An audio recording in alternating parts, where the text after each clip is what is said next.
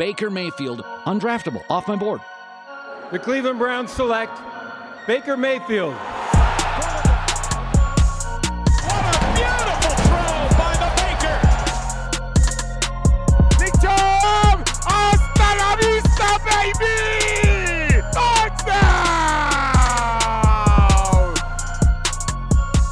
Welcome in, everybody, to the OBR Film Breakdown. Hope you're having a fantastic Friday morning, Friday evening, or weekend whenever you're getting to this podcast. We love to do these. It's one of my favorite podcasts of the entire week, where we look back at the big picture of the NFL, look back at the Browns, and then look forward at who the Browns play over the weekend. These are Fridays with John Colosimo. John, welcome in, my friend. How are you? I'm doing good, Jake. You know, it's uh we're just about to the weekend. Uh, I'm excited about this game, and uh, it sure feels like a new life in a Browns fan, you know, uh, lifetime from last week where we were. Yeah, man. Well, that's the thing. How, lo- how long was the, the lifespan we lived from last Wednesday to this Wednesday? It's Jeez, pretty it's- crazy. Yeah, it was a it was a it was a cruel decade this past week. Well, let's start with some of the big decisions, right? We're not even going to waste time on Odell. I, I mean, he's going to the Rams. That's cool. Good for him. I don't quite understand what Odell, Odell really wants. May, we don't know the, the money being thrown around. Maybe like, I, I, again, he just might want to be in LA. He might want to go to a place that's a bit, you know, has a real chance to win this whole thing. Who knows? Green Bay wasn't as interested as it sound. And the market wasn't hot. He wanted to go somewhere he could win. He's not going to. I mean, the offense is pretty similar. It's a similar play action timing based system that the Rams run, and he's not going to steal a ton of targets. I wouldn't imagine from Robert Woods or or uh, Cooper Kupp. So I, I don't. I don't know. Good for him. I mean, I hope he's happy out in L.A. I'm sure he will be. I'm sure he'll make some plays. And the point, John, is if he does make some plays, you don't have to retweet it and react to it. Good for him, right? Move along. No, hundred percent. Uh, and I do expect him to do better. I mean, Yeah. you know, given the bar is super low, you know, True. Um, so it's not going to take much for him to do better in LA, and I expect him to do better in LA. Um, this is the kind of case where it was best for everybody to move on, and I think that's what you're going to see when he's in LA. Whether he'll be happy there, I, I don't know, um, but it doesn't surprise me that he would choose LA over uh, Green Bay. Um, that just makes sense from a town perspective. So um, yeah, that's uh, that's why I sent out like the preemptive tweet, like you know, like be prepared. Like he can do okay, and I don't care. You know, I just don't care if it means that we get a uh, you know a normal Baker. When I say normal Baker, I'm talking kind of late year, last year, first game this year type Baker. Then I just don't care if he scores 15 touchdowns in the second half of the season. I don't care. You know that because ultimately, if it means we get back a QB who we may then believe in again, then you know that is worth so much more than anything that he's doing for LA. Um, you know, it's a it's a spiral of madness when you start talking about you know what to do about QB in a weak QB year with a team that's too good to be high in the draft. All those kind of things. Like it's the worst thing in the world if we really have to talk about Baker, uh, you know, a replacement for Baker. And I'm not saying that we don't. I'm just saying that now there's a chance that uh, he returns to normal, and that means that uh, you know maybe we don't have to scrap this thing.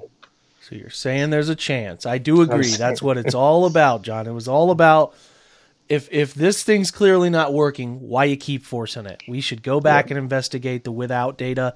That's what they're doing, and it's off to a hot start. Moving on from Odell Beckham because we've talked enough about him over the course of the past few months or years.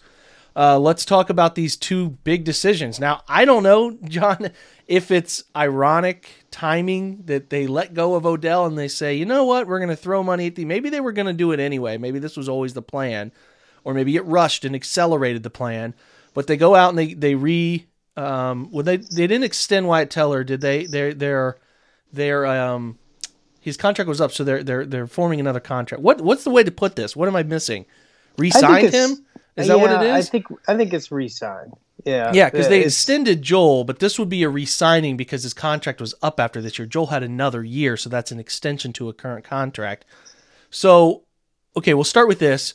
Did you expect these deals to be done? And like, this year, I mean, I kind of I had moved on when Wyatt's deal came out. I was like, "Oh, awesome. That's great. I love keeping Wyatt Teller around." I just didn't I was in the middle of the season mode and didn't even process that they were even talking, you know? So like mm-hmm. I didn't expect it to happen. What was your gut reaction to both signings?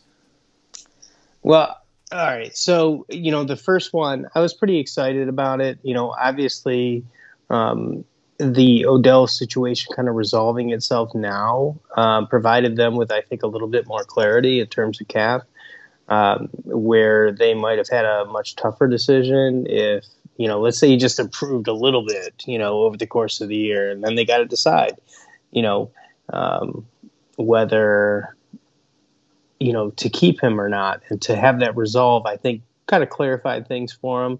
Um, also clarifying things was Teller kind of returning to last year's form after, uh, I, I, would say, like a little bit of a rough start. Um, the that was always the question, and I think that the, the one thing about the Teller thing is that I don't think they were ever going to extend him in the offseason. They were, you know, because he came on all of a sudden, they were going to have to see if he could uh, maintain that kind of level of play, especially given that like I mean, he was the best graded guard in the NFL last year. So, you know, if if that's what say them from an agent side is negotiating from that position, then you better make sure that he is that guy. if you're going to pay him that kind of money. Now, I think actually we got a pretty good steal, you know, if uh, because now he's returned to that type of play. He's improved his pass protection, I think, this year um, the you know 14 and a half that's you know that's good money that's good money for him and that's a, a good deal for the browns so i was very happy to see that happen and i did think that if it was gonna happen it was gonna happen sometime during this year um, did I? But I didn't see it happening on the heels of all the things that, that happened. It makes sense, but I certainly did not see it coming. Yeah, same same for me. I didn't see it coming. I knew that they were going to be talking. He was playing well. The uptick was there again. You needed to see proof that it wasn't a one year wonder thing. I love that they're being patient on some of those things. And I also love that they were self aware enough to go, we really love Joel too. Like it would make nothing would make me happier than Joel retiring a Cleveland Brown because I just really like the dude. Like I just there's nothing about Joel that's flashy. There's there's just it's just a guy who goes out and does the stuff he's supposed to do and he's really good at it um, among the best in his course of the, you know the, his, his time spent in the NFL, and he's so integral as a as a quiet leader for this team. And um, you know, I didn't uh, even as much as I didn't expect Wyatt. I I kind of started to think, okay, they'll they'll probably finagle a way here to replace Wyatt's money with you know with Joel's future money, and that's how they can keep costs down. But they clearly have a plan here. They want both of these guys anchoring the interior. That probably means something for JC Tretter. I don't know what it means, and I'm not really in the mood in the middle of a season to forecast that. You and I can get to it after the year. But you feel good about both of these deals. I mean, Wyatt Teller is going to make you know, his cap hit's going to be something in the in the in the area of you know 14 to it, it's all over the map. The cap number goes from 4 million next year to 15, 17, 18 they can do some things to offset some of the higher numbers, and they're also not going to be dead capped to death. Like if 2024 comes around when Wyatt turns 30, they can get out of the contract for six million. You know what I mean? Like it's not a it's not a disaster scenario, but you have him for three good years here at a pretty good number when they expect him at 27, 28, 29 to be in his NFL prime. And then the dead caps in 24, 25 are reasonable that if they need to move on from him, not saying they will, but if they do, they can. We don't know Joel's specific numbers. Kind of seems like it's a little later than it usually is on over the cap in terms of giving us some of those things, but it feels like he will be in the 16 million, a little over that Joe Thuney range. I like that they took care of both of them. They have Jed for a cheap contract for a while here. When they if they do resign, expect them to resign Jed. That money will move along. What it alerts me to is what are they going to do at right tackle and what are they going to do at center? You know what I mean? Those are the two places that it seems kind of obvious to me, John, that they have to keep cheaper players around. Um, but but exciting to me to see two really good guards here, which you know it helps. They're not as a, they're not a zone team. People think they're a big zone team. They are a gap team and move these guards around. They get these guards out in space and let them play, man. So I, I thought I thought it was a wise move to keep these two. Yeah, um, yeah, and like you said, like they're just so important to how this offense is supposed to run. You know, that's why you sign these guys. Uh, in addition to that, you know, um, the stat came out. Uh, John Costco um, came out. They're they're pretty tight to the vest when it comes to their WAR numbers, their wins over replacement. Mm-hmm. Um, but uh, John Costco came out and said over the last two years you're talking about the number one and number three most valuable in terms of win over replacement offensive linemen, not guards, offensive linemen in the entire league. That's who we just looked, uh, you know, who we locked up. So if you're wondering like why you go and sign these guys, it's because they have elite players at this position and mm-hmm. they're keeping them, and so they're paying them. You know, like the NFL can be very. Um, uh, well, everybody knows kind of like the, the middle class is is uh, short to uh, it's a short list or it doesn't it barely exists at all, right? Either you're like paying a guy you know top dollars or you're just drafting a rookie to pay under the you know under the rookie wage scale, you know, and so there's not a ton of room in between there. These guys are elite at what they do. So that's why the Browns, I think, were perfectly fine. Also, um, Anthony Reinhard, came out with a very nice chart there talking about the uh, correlation year to year over year with guard play. Like guards tend to be extremely consistent in their grading year over year. So you can not only are they elite at their position, but it's also a position that holds very well over time. So it, it makes it a little bit safer to pay these guys knowing that this is what you're going to get over the course of that contract. So, you know, I think it's a very good thing. You know, the good thing about how they structured, te- uh, you know, Teller is that his big money doesn't kick in until 2023. So, you know, anybody that's talking about, you know, what they're, how they can spend this much on the offensive line, honest to God, I think their spending as a group is going down from here with these signings. Uh, not because of these signings, but just because of the, how the future lays out. You've got right now we pay three of the five starters like big money, and I'm talking about you know like ten million dollars or more. Essentially, you're paying big starter money to three fifths of this line, plus you're paying. Um, uh, a swing tackle something like six seven million so like between those things we have one of the most expensive lines percentage wise at the cap in the entire league well, you know, one of these tackles is, uh, you know, expiring after this year after two major injuries in two years. Um, we don't have Teller's money kicking in until uh, 2023. And that provides the Browns flexibility to find over the next two years a center and a right tackle. I personally think that uh, Tretter is probably now on a pretty good chopping block to not. This might be his last year. Um, you know, the Browns can save like almost nine million dollars by cutting him. Um, I think they they drafted Nick Harris thinking that that could be a possible replacement. He may, he may not, but um, they can save almost nine million dollars right off the bat by not bringing back Tretter next year. Um, in addition, I don't think Conklin was ever going to be here past next year. So, um, you know, they signed him to a very team friendly deal. There's some void years there, so it's a little funky, but um, I think we may have the center at least of the near future on the roster already that was drafted two years ago, and then or uh, yeah, two year two classes ago, and then we don't have the tackle unless it's Rodney Hudson. Um, you know, for I wish it was Rodney Hudson. James, you know, little different oh, player. Oh shit, my bad. it's all good, dude. I just wish it was Rodney Hudson. I think what you got to talk about here with right tackle John is like it alerts me to the 2023 draft, right? Like as a a perfect cost controlled player. I don't know if they want to draft a player in 22 who is like a second round guy who they have to like burn a year. You know what I mean? Yeah. But it does alert me to definitely looking right tackle in 2020, 2023 because I feel like a lot of the defense that they have in place they feel like is going to be here for a little while. So it tells me they could take a couple drafts and go wide receiver this year potentially, and then take another offense early, offensive player early in 23. Uh, but you're, you're right. I mean, I think you can get by in the modern NFL with centers who are like Nick Harris. I think Nick Harris has a real chance to win that job. I think uh, you know Blake Hance will get a chance to win it. Michael Dunn will get a chance to win it. They have some guys in those in those interior spots that can win that job. And I it's think an easier job, right? It is. When you sandwich a guy between basically two All Pros, uh, you know that's an easier job than it normally would be. it needs to be an effective run game blocker. That's why I'm high high hopes for Nick Harris because of how I well agree. he moves.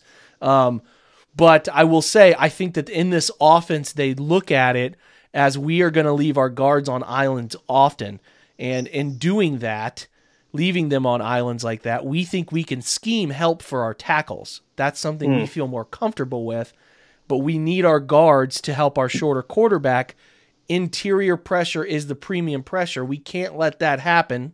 Let's do And all we we, can to eliminate that, and let's we can help. We can chip. We can double. We can do things on the outside. You know what I'm saying? So Yeah, that to me is a a philosophy. that.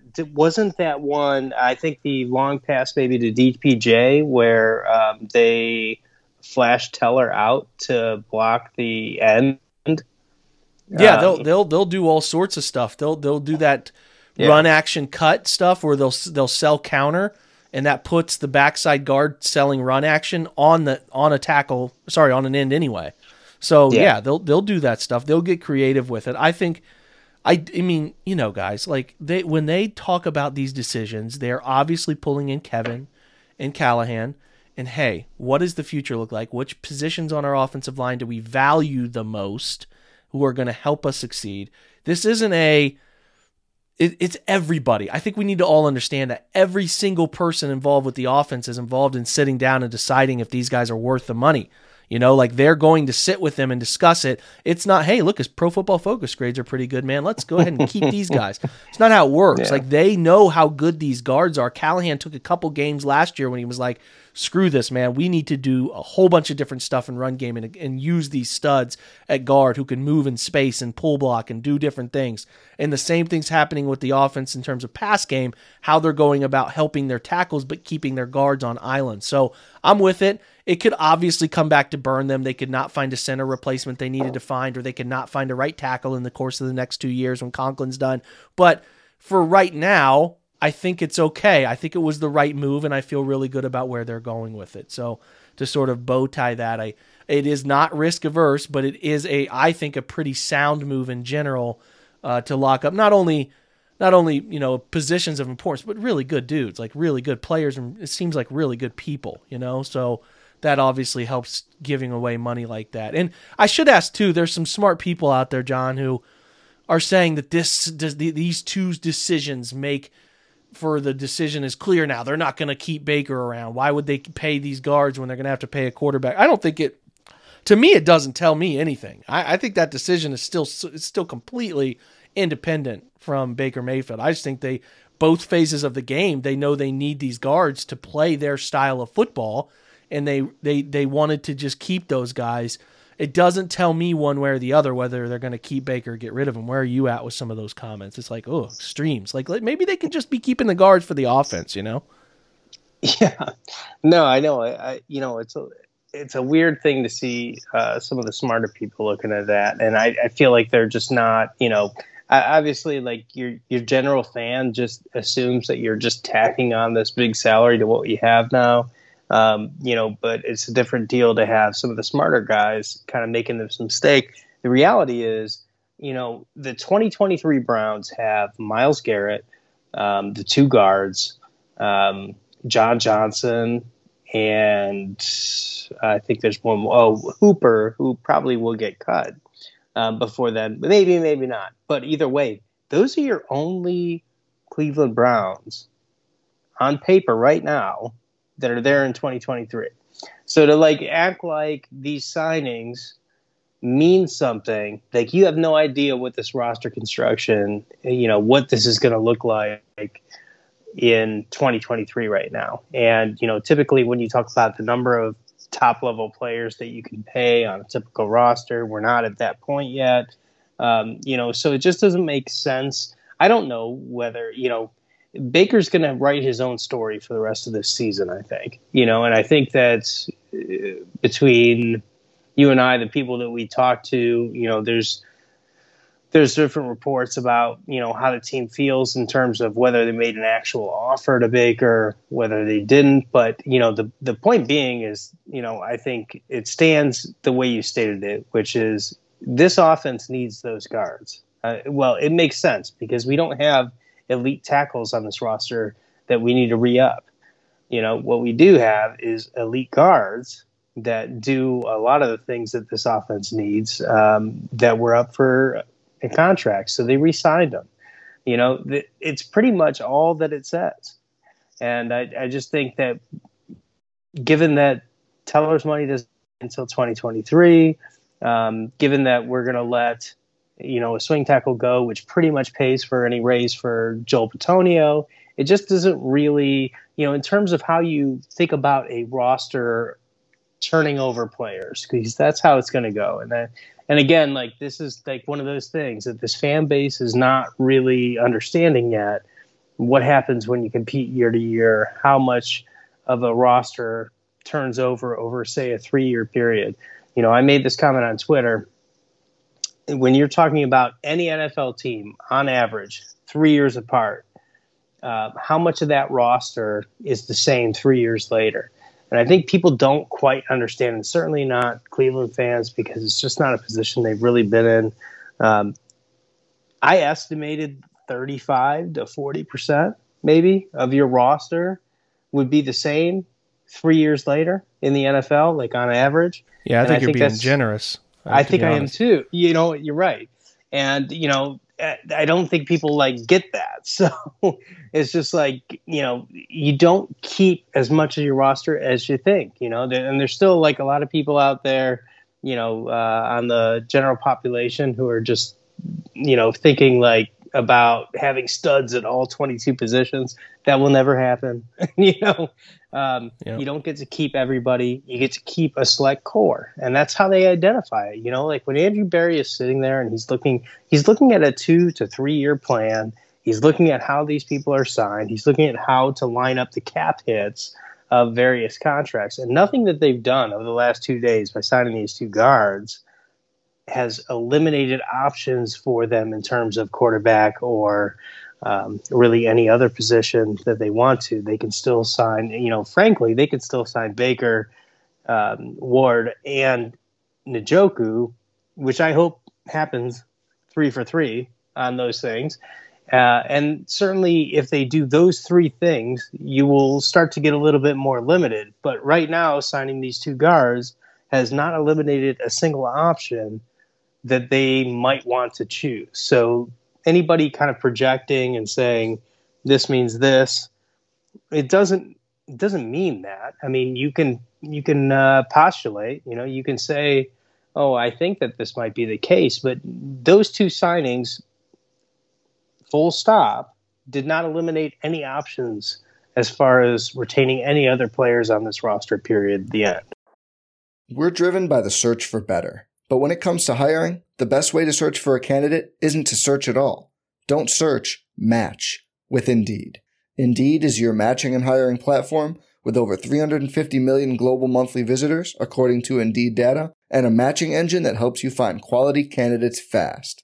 Leveraging over 140 million qualifications and preferences every day, Indeed's matching engine is constantly learning from your preferences Join more than 3.5 million businesses worldwide that use Indeed to hire great talent fast. And listeners of this show will get a $75 sponsored job credit to get your jobs more visibility at Indeed.com slash BlueWire. Just go to Indeed.com slash BlueWire right now and support our show by saying you heard about Indeed on this podcast. Indeed.com slash BlueWire. Terms and conditions apply. Need to hire? You need Indeed. Everybody in your crew identifies as either Big Mac Burger, McNuggets, or McCrispy Sandwich. But you're the filet fish Sandwich all day. That crispy fish, that savory tartar sauce, that melty cheese, that pillowy bun. Yeah, you get it. Every time. And if you love the filet of fish, right now you can catch two of the classics you love for just $6. Limited time only. Price and participation may vary. Cannot be combined with any other offer. Single item at regular price. Ba da ba ba ba. Yeah, I think that that's well said. I, I don't I don't think you need to be jumping to conclusions. I think there will be a time when some of these things will get a little tighter, when all of your extension worthy players get extended. Then you start having some of those middle class to lower class discussions where maybe you can't afford a Troy Hill, so you really have to draft a Troy Hill in the fifth round. You know what I mean? Sure. Like that's mm-hmm. the stuff that tends to leak out. You know, you don't you don't see many you know big time teams that are tight against the cap end up losing their big dogs. They end up losing some of those middle to lower tier guys who do help. Not trying to say they don't help, but like the Rashard Higgins of the world, you know what I'm saying? Mm. Those type of contracts. So we'll see how it shakes out. For now, rejoicing that your Cleveland Browns continue to re-sign the core players that matter to this football team. I think that helps. And those two guys are not players that I even question whether they're going to be good.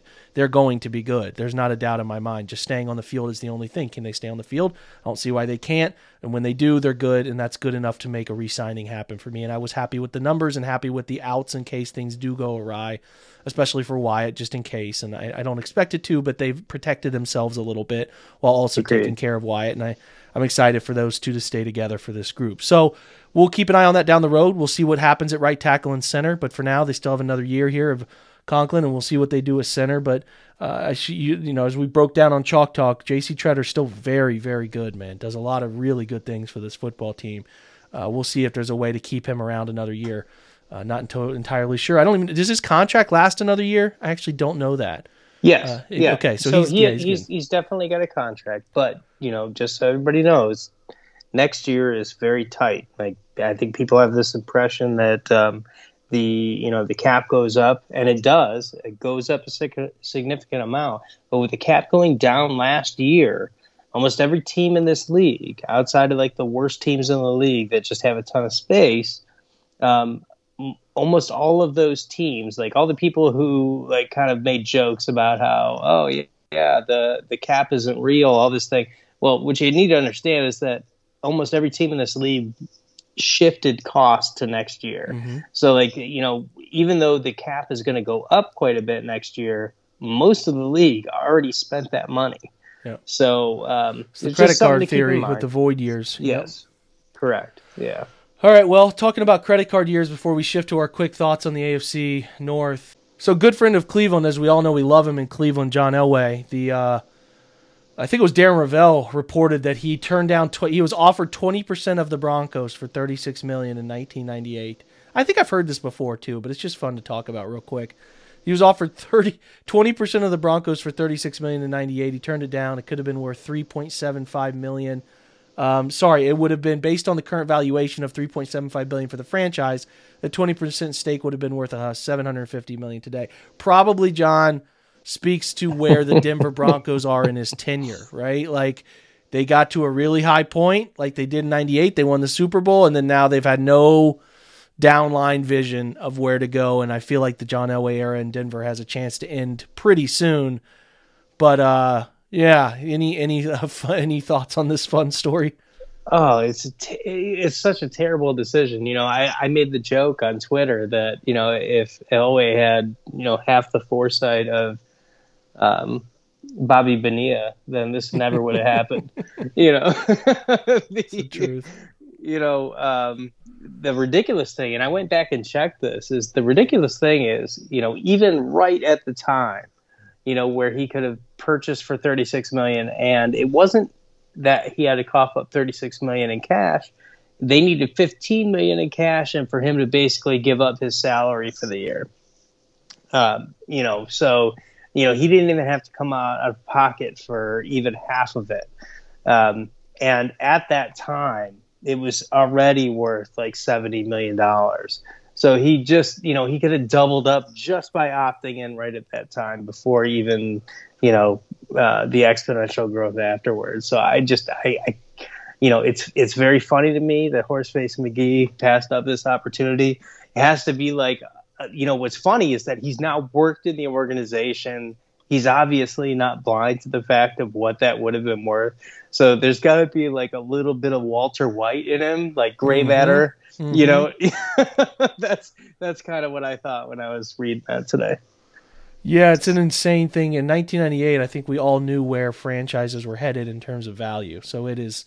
It's not like it was 1972, right? Like this is a different era. We knew sports were dominating the world at this point. It's an insane and twenty percent is a chunk. It's man. a huge number of a Yeah, we're not talking man. about minority owner like in basketball where you get like a couple of percent, twenty percent of the Denver Broncos.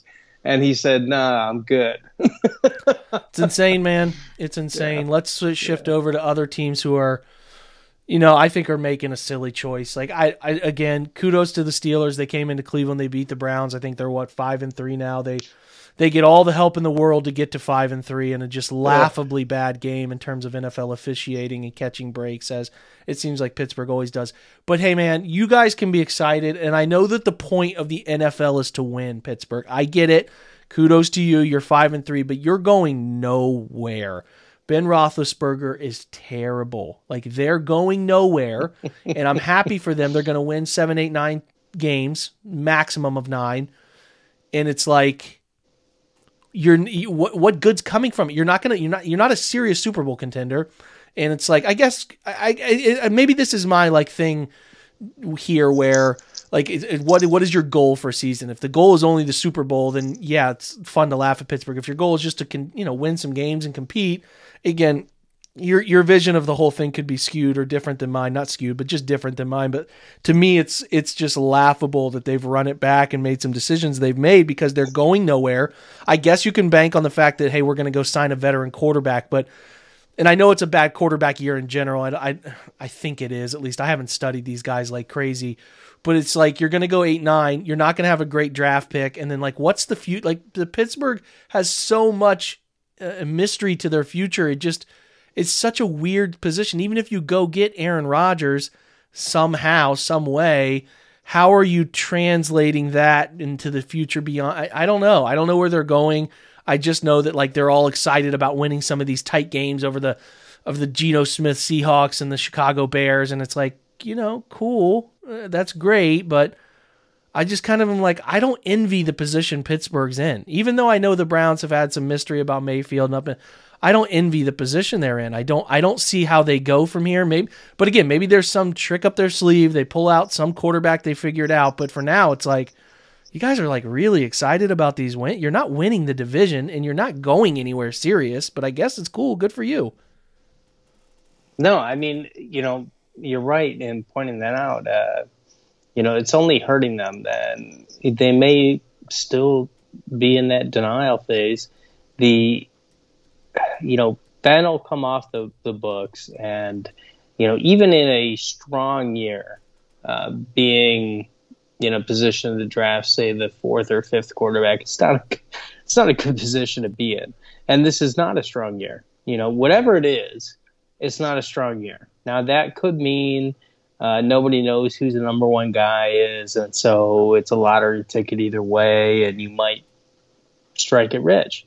But odds are that you won't strike it rich, and uh, you know if that means, uh, you know, obviously for Browns fan, like the ideal situation is that uh, they like some quarterback in this class. They take him, you know, somewhere in the what, you know, early twenties, and um, have to uh, try and make that work for three, four years. We know a little something about that, Mm-hmm. and uh, I would love to watch Pittsburgh enter that kind of a cycle because it's a brutal cycle, and this is like this is the kind of thing that I, I bring up like every time somebody's just like, oh yeah, you just let Baker go, and and I get it, like you know the way he was playing the last uh, few games before this one, um, maybe you were gonna be forced into that, but you know, outside of that, you know, ending last year, uh, starting this year type thing. You know, these people who are like, oh, Baker has to be either one of the top three quarterbacks in the league or you don't pay him. You know, I, I feel like those people haven't really experienced the maelstrom, is what I would call it, of uh, you know of drafting not ever the first quarterback, but the second, the third, the fourth, um, or even worse if you're going to draft them in the second and third round. Um, and then trying to make that work for two, three years because there, there's opportunity costs, you know, in addition to drafting that quarterback, you know, and there's uh, there's years that you spend trying to justify that or trying to make things optimal for that person. who is very unlikely to ever pan out for you. And I would love for Pittsburgh to enter that little cycle of death, you know, the little beach ball, you know, for any Mac users, um, where you draft two, three of these, and that takes up a decade of your franchise, which we talked about, like how much turnover there is over three years. Um, when you get something wrong, if you like, let's just like take the 49ers, for example, right? They traded three fucking first round. I'm sorry. Um, they traded three first round picks for Trey Lance. If they are wrong about Trey Lance, this team will be unrecognizable by the time they draft their next one. That's what people have to understand. Yeah. What you've done by getting a quarterback decision wrong is that the next time you draft another one, you basically flush the entire team. That's that's how that works. You know, it's a it's a weird thing, but that's what people have to understand. Like that 49ers team, if uh, if Trey Lance isn't the guy, they will be unrecognizable by the time they draft another one. So I would love for Pittsburgh to enter that cycle. Um, we have we know it very well. You know, I mean, you could go kind of Bane on it. You know, we were born in the darkness in that sense. So, you know, we know what it's like, and I would love for somebody else very close to me, meaning Pittsburgh, which is only an hour and a half away. I would love for them to join in that experience for the next decade. I wouldn't mind watching it. I wouldn't mind watching Yeah. it one bit. I need to see more of it because the damn Ravens have done the same thing where they've just have gotten fortunate to figure out the next guy and the next guy and it's like it doesn't seem like the Ravens are going to experience it for a while. Doesn't seem like Cincinnati's going to. So it'd be really cool if somebody else in the division would suffer because I'm tired of being the only team that suffers with this. Somebody's got to be the guy. Somebody's right? gotta be the guy. somebody's. Somebody has to be the sucker at the table. Yeah, we need it to be Pittsburgh. So hopefully they can oblige uh, and and make that happen. I'm just watching an anemic Dolphins offense. They are I know. I'm so bad. Um, we'll talk Baltimore real quick, as you know, Jacoby Brissett might have just really hurt his knee. But um, we- we'll talk about the Ravens. You're talking about a team that I'm watching them. They're down six three. They could get down twenty three to three right now, and, and and it's the third quarter, and I think they'd figure it out. Like I, I've just never seen. I've never though. seen anything like it. I've never seen a team like Baltimore who can have so many things work out in their favor, and like getting a an intercept, an opposing team fumbles, picks off a pass at fifty yard line, close to the fifty yard line in overtime. in overtime. Nothing in comes of it. It's just bananas. They're like they're so comfortable in the chaos of this season. It makes me. I just couldn't help but laugh that they ended up winning that game. Like I, I can't I expect anything less at this point. It just I don't like saying it, but it feels like they're a team of destiny, and I still don't think they're that good. I still don't think they're that good. But They're they're, just like this this team that they're the. I, I equated it on the Sunday Twitch show. They're just like a cockroach. They won't go away. They just they won't. You can step on them and step on them, and they just shimmy away. They figure out a way to get away and get a win, and it's it's just I'm tired of watching it, man.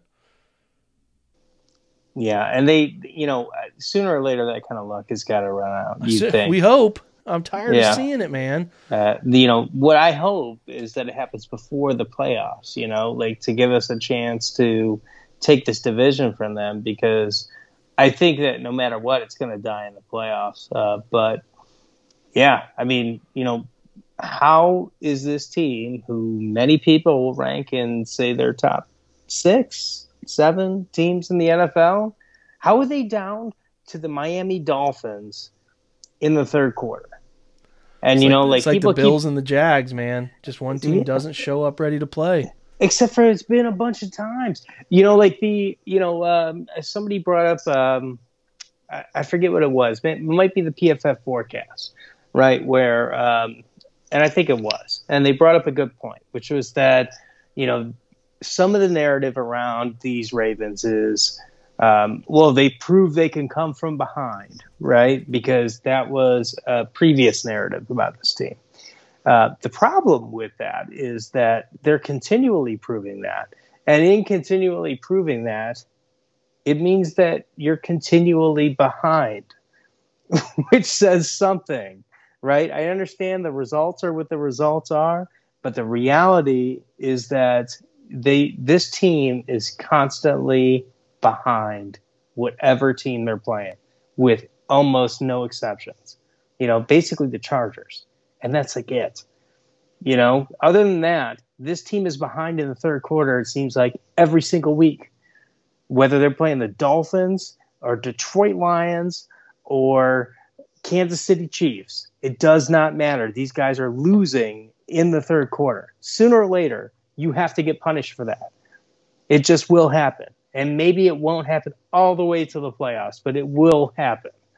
You know, like the last thing that you want is to have spent your entire season proving that you can come back against any team because you've had to come back against every single team uh, because that just isn't going to get you through a single elimination tournament at the end of the year.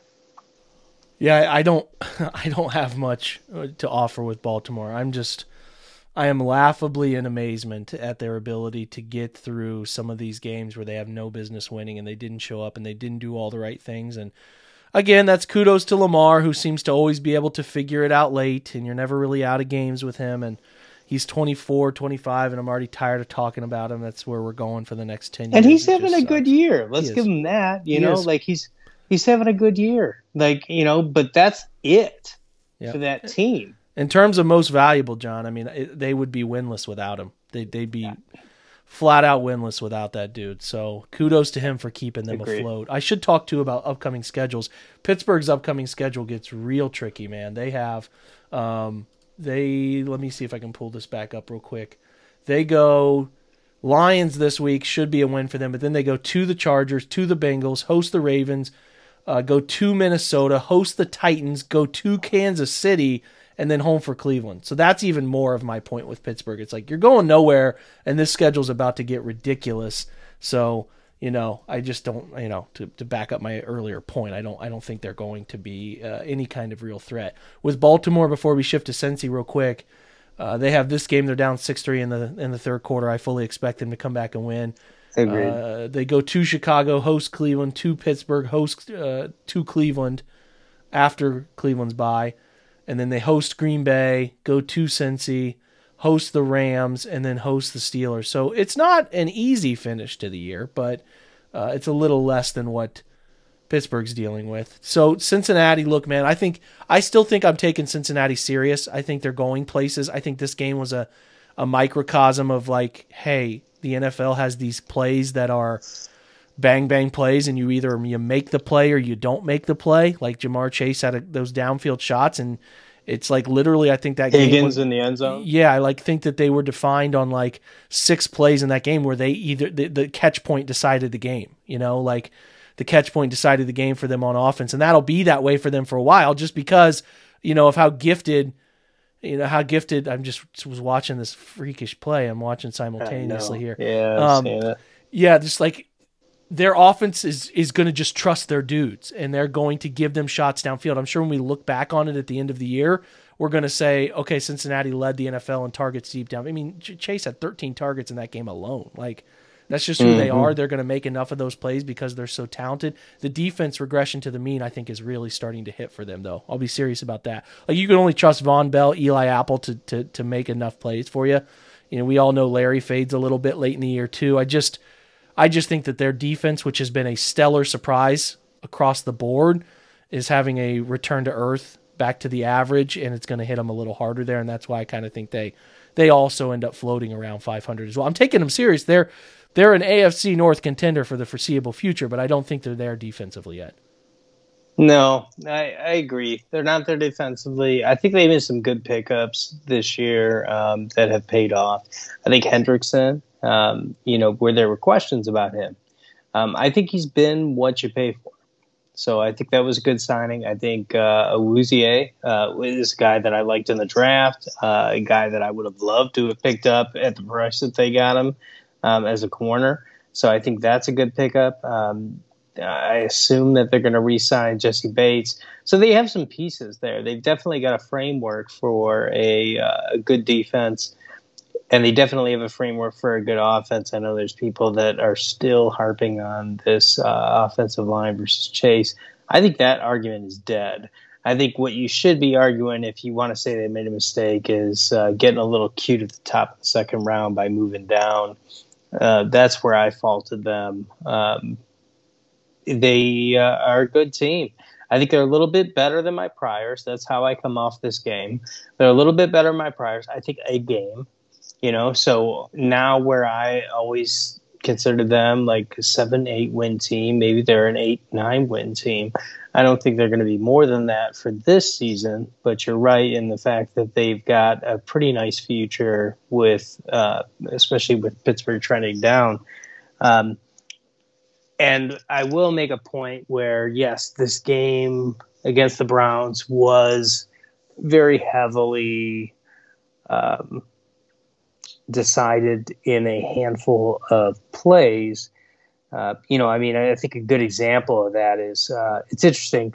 There were some people who were knocking Baker's performance as a unneeded part of the game, like, oh yeah, he was good, but he was good when they didn't need him to be. That was uh, that's a another narrative that I've seen from some smart people this week.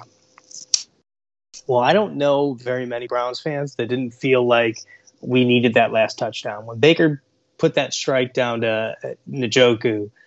That was really the breathe easy point of the game um, because uh, they had performed fairly well with, uh, meaning the Bengals. They performed pretty well um, outside of making some rather large mistakes, obviously.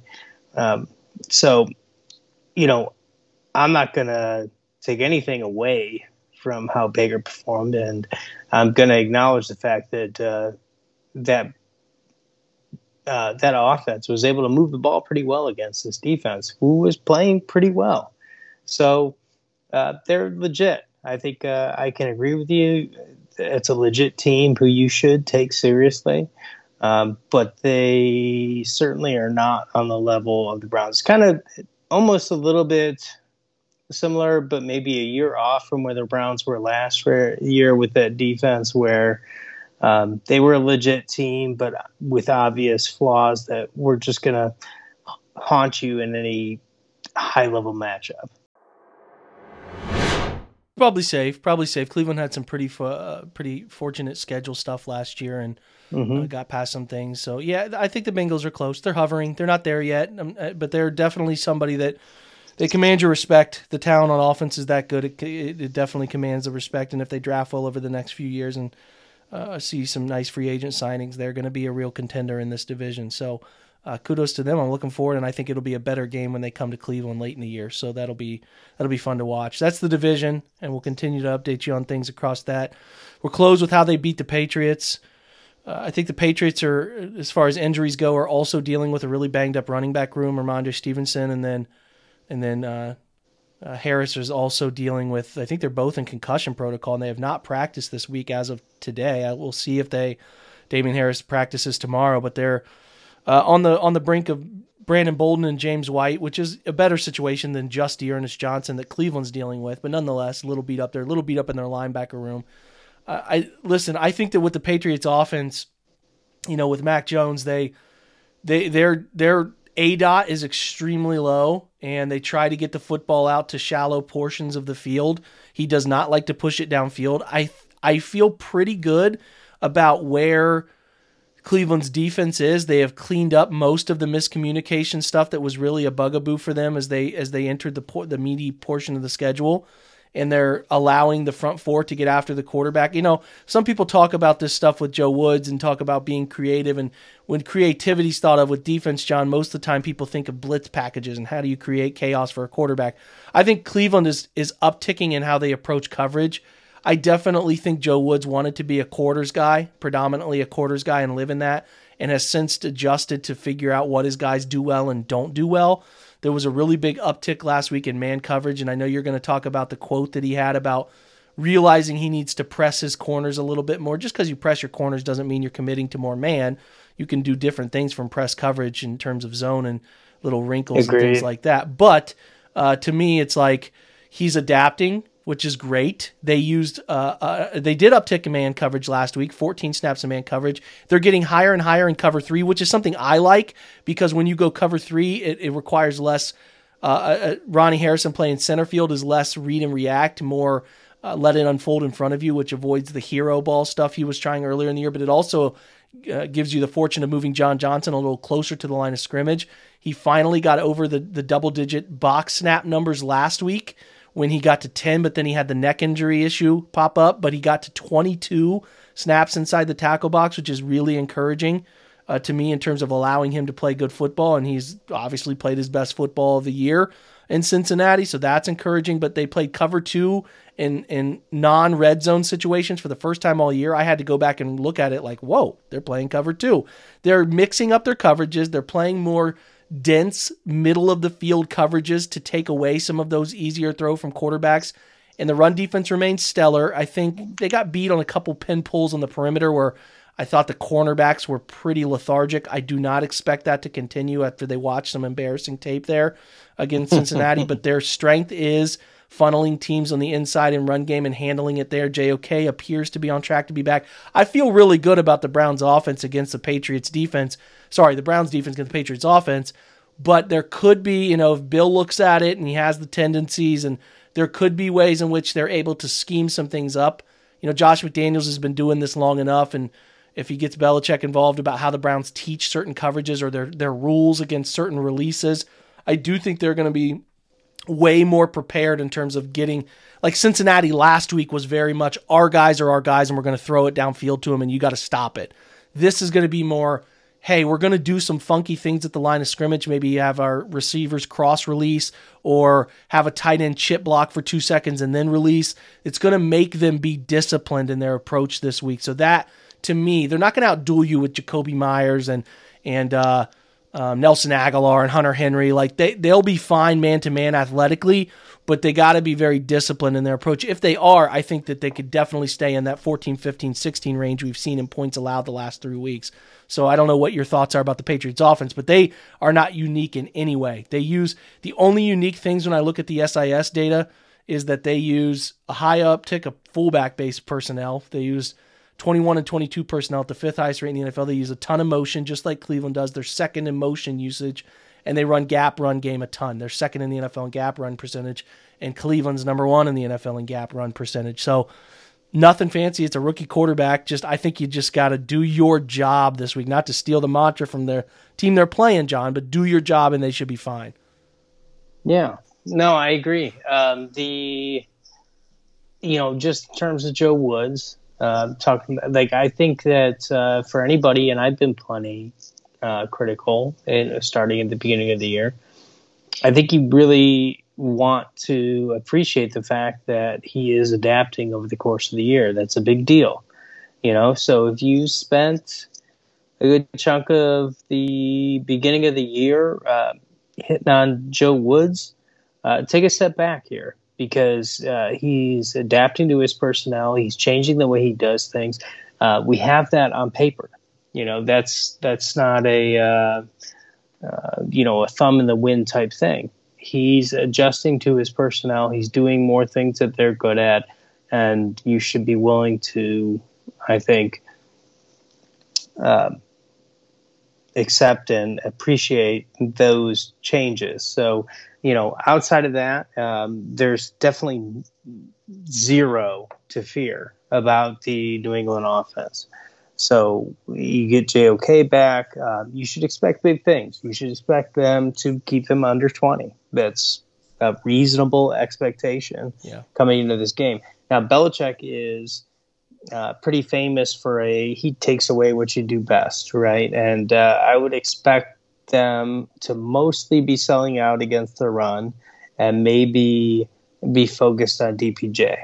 Um, you know, now if Baker is, you know, going back to his old self, then I don't think that matters much. Um, I think we can hit uh, tight ends. I think we can hit some other wide receivers and and do pretty well. But this defense, like flat out, you know, even in a hobbled situation where we don't have Nick Chubb and, um, you know, we've got to rely on either practice squad guys or um, our guys that uh, are third string and beyond. The I think that if we're going to hold opponents to less than 20 points, which is what I expect, then we should win most games that way. So uh, I feel pretty good, you know, about going in here. And uh, there's been some people who have expressed um, concern for uh, our passing game going in there. I'm not really worried about it. Uh, it's going to be a test, John. They're, they're going to play a ton of man. They play like for sure test 45. Yes. If you're watching the Miami game tonight, like this is what New England does. I mean, you know, obviously Flores is a disciple. Like this is what they do. I think the Dolphins lead the NFL in man percentage. New England's like third or fourth.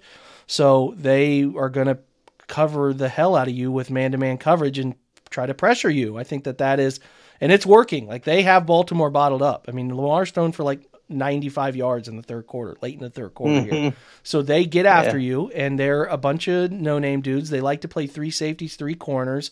Um, you know, Kyle Dugger, they have the McCourties there still, and, and, and, um, you know, along the inside, they have the rookie Barmore's playing pretty fine. And then the biggest issue is you got to block Matthew Judon, who's, we all know Judon well from his time in Baltimore and, and all of that. So, they're but they're defensively obviously so well coached, so well schemed, so they're just unique. They stack the box. They have the second highest stack box percentage. They play one high shell all the time. They're third in the NFL in that. They play a 3-3-5 at the number one usage rank and 231 snaps or 3-3-5. They don't handle the run game very well. So that's where it's, it's like, a man, damn shame that we probably won't have Nick yeah, back. That's the thing, man. That's the big thing is – is they won't have Nick, and that is that is a that that that concerns me a little bit because you could really run the ball and can control them. And even if you think back to the last time the Browns played in New England, if you take out a couple, I think Nick had two fumbles in that game, but they were on long runs. Like he was, one yeah. of them was a was a game breaker, like an eighty yarder that he got tackled there and and, and fumbled. So. Uh, I do think they can run. And Nick isn't ruled out. We don't know. I mean, he could. It's unlikely, but he could come back with two negatives in a row and no symptoms. I've heard Demetric Felton is looking like a definite no go because of symptoms, but I have not heard anything definitive on Nick. We will keep you uh, in the loop. I'm sure when that breaks, we'll all know. But like, they don't they don't go crazy in terms of they play the most three man front stuff in the NFL, and the Browns can block it well. And like I said, they they keep the middle of the field closed all the time in coverage. They're going to challenge you. They are second in the NFL in just three man rushing, so they'll they'll mix and match a little bit, right? Where they will where they will uh, take they'll sugar or mug the A gaps and then bail and only end up rushing three and dropping eight. They don't four man rush. They only they so this is the dramatic drop off. They have they have uh 55 three man rush snaps, second in the NFL, but 100 only 161 four man rush snaps, which is 28th. So they they don't do that. They're either blitzing you or they're three man rushing you, and they're making you think a lot. So I don't know, man. It's it's going to be a game where I think the Browns can get to 20 they're in a good position. 20 to 13 is like the number I think is the one that makes the most sense if the Browns do win. I just don't see New England's offense going off. So I think it's going to be low scoring. Browns receivers will be and tight ends because they play these tight ends so much will have their hands full. They're going to get mugged. They're going to get, you know, hands are going to be on. They're going to have to beat man coverage. We'll see how that stuff. And Bake's going to have to throw some anticipatory throws and give his guys a chance in man coverage to make a play on the football too. Yeah, it sounds about right. And um, you know, the, the, Patriots are multiple in nature, so you know that they're going to adapt their plan. They're, you know, uh, as you and I watch film about uh, most teams, it's harder to predict what the Patriots are going to do outside of they're going to try and take away what you do best. Um, but you can't like watch their film and be like, oh, this is what they're going to do. No, they're going to adapt that to what they think that they need to do to beat you. So um, it should be pretty interesting. The Browns, I think, are clearly a better team. Um, so uh, we'll see how it goes. It's a road game. Um, but is Kevin going to be at his best? Is Baker going to be at his best? Uh, I think we'll know pretty early, honestly. You know, as you watch that, by the end of the first half, you should have a pretty good idea whether or not they've been outflanked coaching wise, uh, whether Baker is on point, um, you know, whether our run game is working at all with, say, De- D'Ernest Johnson if we don't get Nick Chubb back, those types of things. I think, you know, we'll have a pretty good idea by half, like if we're fighting uphill, if we're looking pretty good, those types of things. So it should be interesting. But to your point, you know, not easy to predict you know, because we're going to be relying on execution.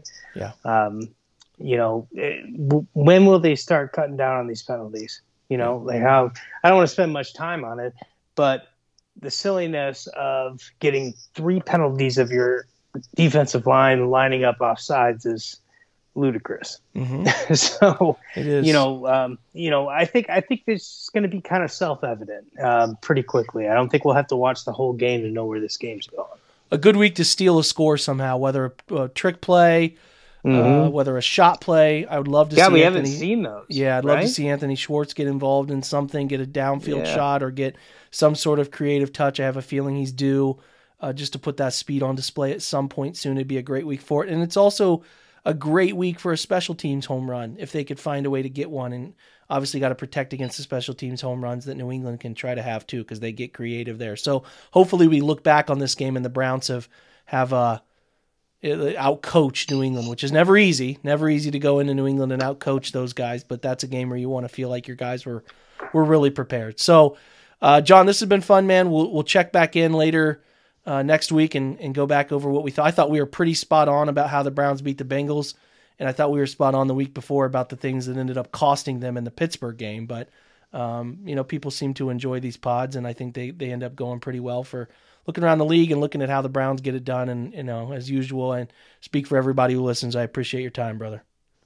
Hey, these uh, it's my favorite part of the week too. So let's uh let's go brownies and enjoy a win and let's talk about that uh, come Friday. I know I it, it takes a little bit because I don't get to talk about what happened last week until Friday with you, but uh, I really enjoy it when I get to. It makes it much more enjoyable than uh, getting to the end and trying to skip through what happened on the loss. That's true, man, and it makes the week better. It just makes Yep. the week far better, especially for when you got to talk about the Browns twenty four seven. So Oh, a I good know. week, um, and hopefully we have another one. Thanks to John again for joining. Thanks for him taking the time. Thanks to you guys for taking your time listening to this podcast, subscribing to it, downloading it as you do. A reminder: we're trying to get to a thousand subscribers on Twitch by Thanksgiving. Ticket giveaways if that happens. So link up your Amazon Prime subscription to it ASAP. Description for how to do that you can find at the OBR. We will give you all that information. Very easy to do. Doesn't cost anything more out of your pocket. All it means is that you have to, uh, uh, you know, fork over half of your Amazon Prime money, and you just do it by subscribing to a Twitch channel, which is really unique and cool because you don't pay any more, and we get some of that as a means for content creation and all that fun stuff happens, and you still get your Amazon Prime benefits. So appreciate you guys joining today's pod. We'll have a some sort of Saturday pod. I don't know what it'll be yet. Hopefully, looking at something from the college angle like we traditionally like to do. Keep you guys posted on that. We'll have something Saturday and your game day preview with Brad Ward on Sunday. Appreciate your guys' time, support, energy, efforts. It means everything to me. A thank again. A thanks again to John for taking an hour here out of his Thursday night to to yuck it up about the Browns and all of this fun stuff. So, guys, have a great Friday. Appreciate you all, and go Browns.